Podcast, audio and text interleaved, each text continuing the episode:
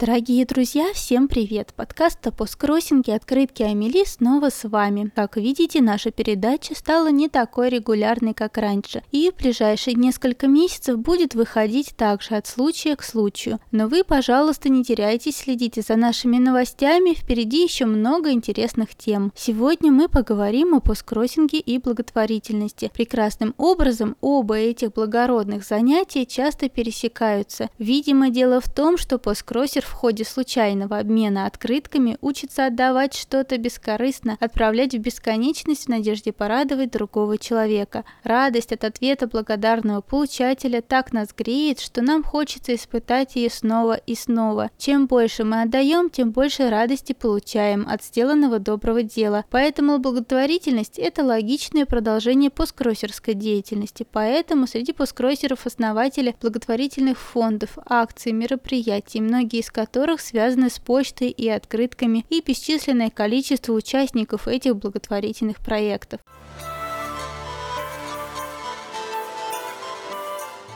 Во многих странах есть места, куда посткроссеры сдают накопившиеся конверты и не открытки. Что делают с ними в этих центрах? Как правило, там работают люди с ограниченными возможностями. Они аккуратно вырезают марки со штампами, потому что штампы это тоже объект коллекционирования. Потом вырезанные гашенные марки продаются коллекционерам прямо в килограммах, как вещи в некоторых секонд-хендах. Самый известный, пожалуй, такой центр находится в немецком городе Билефелд, который иногда называют столицей посткроссинга, потому что там проходят ежегодные посткроссерские встречи, куда приезжают люди со всего мира. Там в почтовом отделе работают 125 человек с ограниченными возможностями. Ежегодно они вырезают 137 миллионов марок. Часто организацией сбора марок и открыток занимаются не целые центры, а отдельные активисты, которые потом передают их либо группе людей с ограниченными возможностями для дальнейшей сортировки, либо скаутам или религиозным организациям. Например, в США сестры Ордена Святого Креста Церкви Девы Марии в штате Индиана еще в 70-х годах взялись за это дело. Уже 40 лет они принимают марки, очищают их, сушат, выпрямляют и продают, а на вырученные деньги помогают помогают бедным, особенно женщинам и детям. На острове Гернси, который находится в проливе Ла-Манш, такая работа проводится в хосписе для пожилых людей. Шведы устроили такой центр в Иордании для женщин с больными детьми. К сожалению, я не нашла информации о том, что в России существуют подобные организации.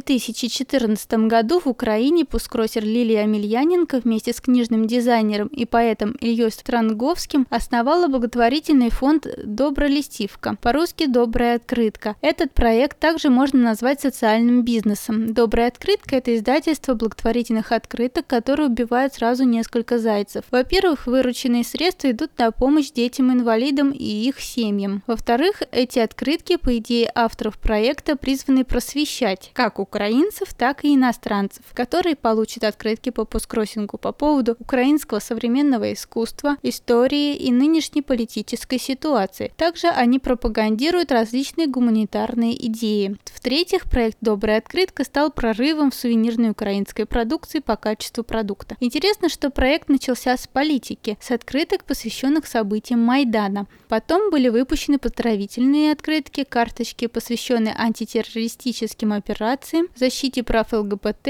и актуальной истории Украины. Проект с каждым годом наращивает объемы. Их открытки продаются не только в интернете, но и по всей Украине. Проект даже был представлен на франкфуртской книжной ярмарке.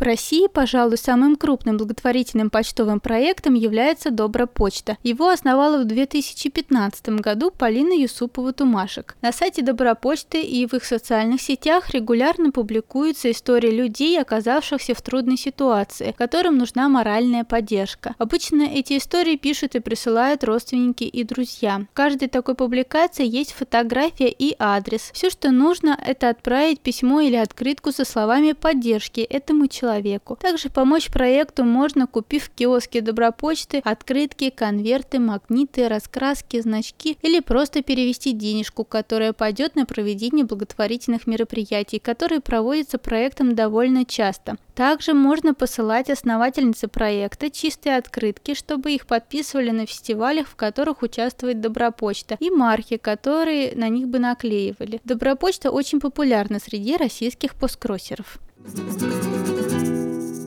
Есть еще один похожий проект в рамках благотворительного фонда помощи пожилым людям и инвалидам «Старость в радость». Сайт фонда старикам.орг. В разделе «Волонтерам» есть страничка «Переписка с бабушками и дедушками», где предлагают писать письма одиноким бабушкам и дедушкам, которые живут в домах престарелых. Правила такие. Вы выбираете себе бабушку или дедушку и пишете письма ей или ему не реже, чем раз в месяц. Очень советую почитать эту страничку, она очень душевная. Координаторы проекта рассказывают, как старики ставят себе на тумбочке фотографии тех, кто им пишет, как читают всем вокруг письма, которые приходят.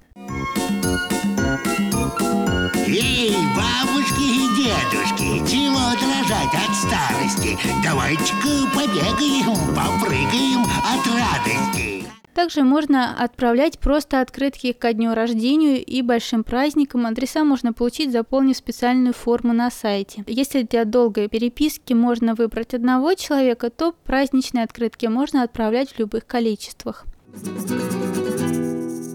Еще хочу сказать про благотворительную программу фонда Адвита которая подходит для компаний. Разные фирмы, как известно, часто тратят много денег на подарки своим сотрудникам во время праздников. Адвита предлагает им передавать свой сувенирный бюджет на благотворительность и получать за это от фонда открытки по рисункам детей подопечных, а также благодарность и отчет о потраченных на хорошие дела деньгах.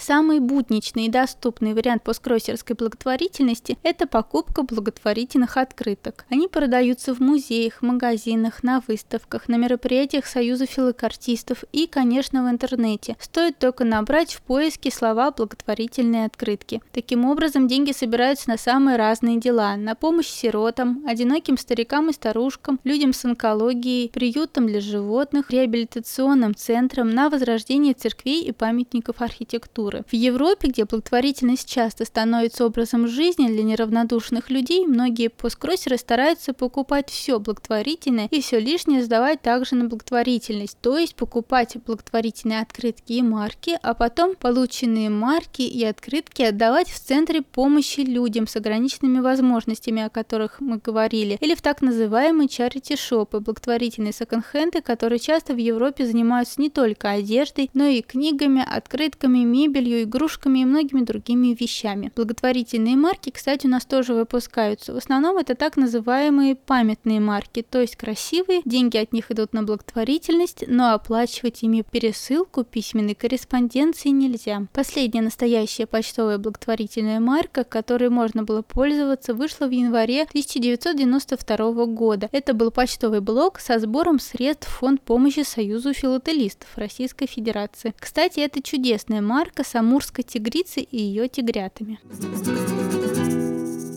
Ну и напоследок хочу напомнить, что Почта России часто проводит благотворительные акции. Сейчас действует программа «Дерево добра», по которой вы можете подарить подписку на журнал или газету детскому дому, школе-интернату, приюту, дому престарелых, библиотеке, культурному центру.